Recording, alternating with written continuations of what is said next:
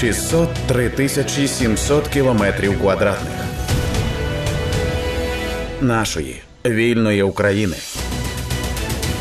А ви слухаєте громадське радіо? Тетяна Трощинська працює в студії. Говоримо з Романом Пономаренком, істориком, публіцистом, кандидатом історичних наук, військовим експертом.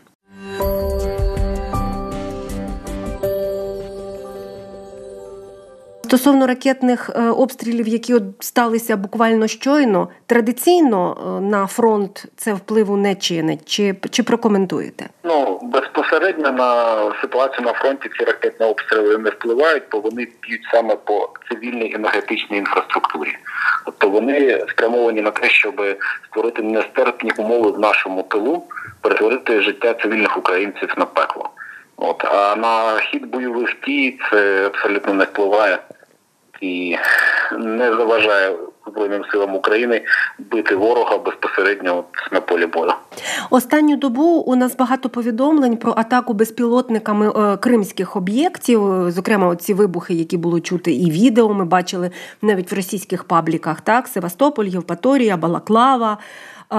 Були повідомлення місцевих е, цих всіх гауляйтерів, чи як би їх назвати, окупаційної влади, напевно, буде правильно сказати, про підготовку, зокрема, евакуації з Армянська. Що це означає? Означає, по-перше, ну стосовно роботи безпілотників прокоментуєте, і стосовно цієї заяви про евакуацію, очікують бойових дій у напрямку Криму. Можливо, наше командування вирішило продовжувати тактику застосовану на Херсонщині, перенесши її тепер безпосередньо поближче до Криму, тобто нищити шляхи постачання ворога, завдавати їм постійних ударів і, як то кажуть, кошмарити ворожі тили. Коли над Кримом, який росіяни постійно гарантували його безпеку, озвучували, що це безпечне місце, і така воєнна воєнна база, де їхнім військам флоту нічого не загрожує, але тепер там регулярно з'являються українські як повітряні безпілотники, так і морські безпілотники, і завдають ударів по об'єктах Чорноморського флоту і російських воєнних базах, навіть хай не задають ударів, а просто кружляють над ними і погрожуючи їм, то це, звісно, створює нестерпні умови для окупантів і, прямо скажемо, моральний дух російських військ в Криму і російських окупаційних чиновників це впливає дуже кепсько. От ну будемо сподіватися на те, що наше командування має якісь плани на те, щоб достатньо швидко і ефективно деокупувати Крим. Ну можливо, примусивши російські війська до чергового жесту доброї волі як в них це вже декілька разів було. Е, звільнення Херсона, воно, звісно, такі цивільні, я би сказала, породило очікування та стосовно подальшого наступу Збройних сил України.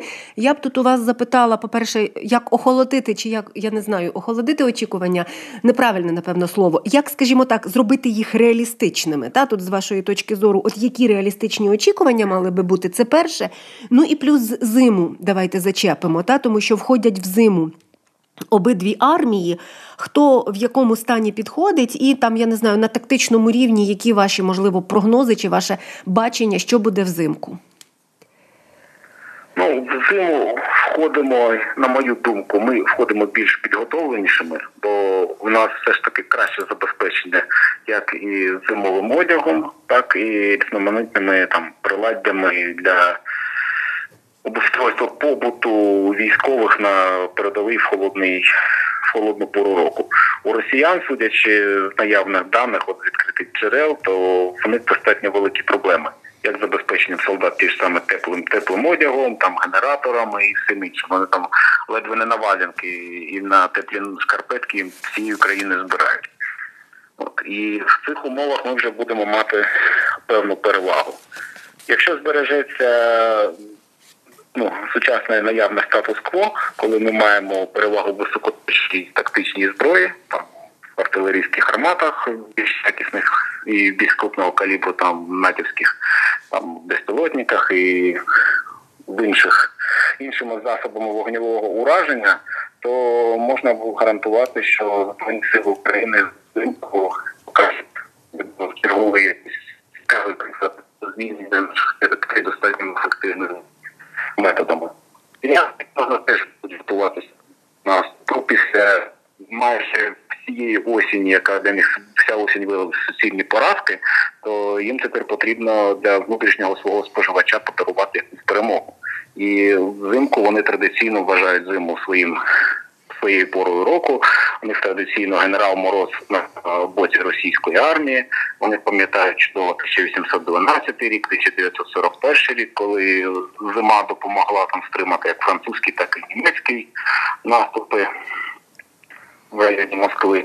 От і вони я впевнений мають певні надії, що взимку зможуть більш ефективно діяти. Особисто я в цьому сумніваюся, зазвичай у них немає на ту ресурсу.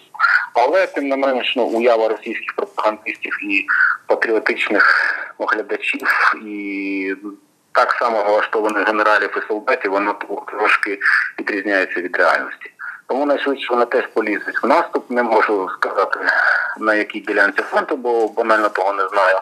Але ну, можна бути впевненим, що десь вони атакувати будуть обов'язково. Ну і ще а, сьогодні з'явилося повідомлення від Михайла Подоляка і, до речі, інститут вивчення війни. Я вже не знаю, хто перший із них з'явилося майже одночасно, якщо дивитись на інтернет.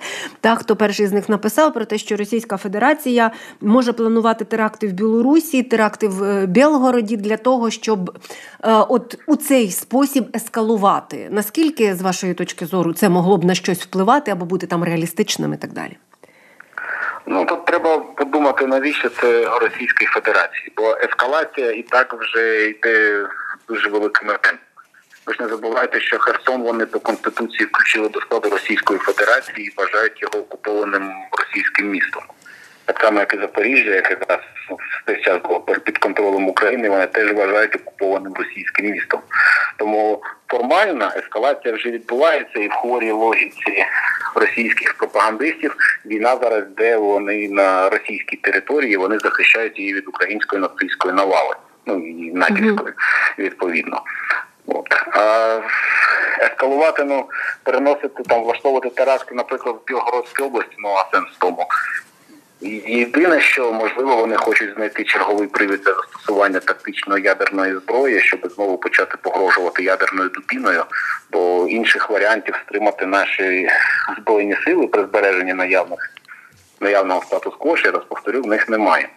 От ну і якщо мова йде про Білорусь, можливо, таким чином вони хочуть стимулювати Лукашенка, щоб той більш активніше докладався військові зусилля і Російської Федерації. І можливо там дійсно ініціювати якийсь наступ з боку Білорусі на територію України. Не думаю, що цей наступ буде успішним, бо судячи з наявних даних, ні білоруська армія, ні російські контингенти, які стоять в Білорусі, не готові до потужного наступу. В них опять же великий брак ресурсів. І я думаю, в нинішніх умовах ще й брак мотивації, бо війна вже триває 9 місяців. Всі бачать, що до чого йде, і просто так вмирати за велику ідею за те, що там піди колись воювали.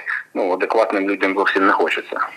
Ну але тим не менш, російське керівництво, яке все бульбашки перебуває можливо, сподівається такими діями сколихнути якусь народну війну, як в Білорусі, так і на території Росії, підняти ще більше градус патріотизму, може спровокувати якийсь е, приток людей до військоматів, а може під цим виправдати проголошення загальної мобілізації. Це була розмова з Романом Пономаренком, військовим експертом, кандидатом історичних наук. Тетяна Трощинська працювала в студії. і Це громадське радіо. Слухайте, думайте. 603 тисячі 700 кілометрів квадратних нашої вільної України.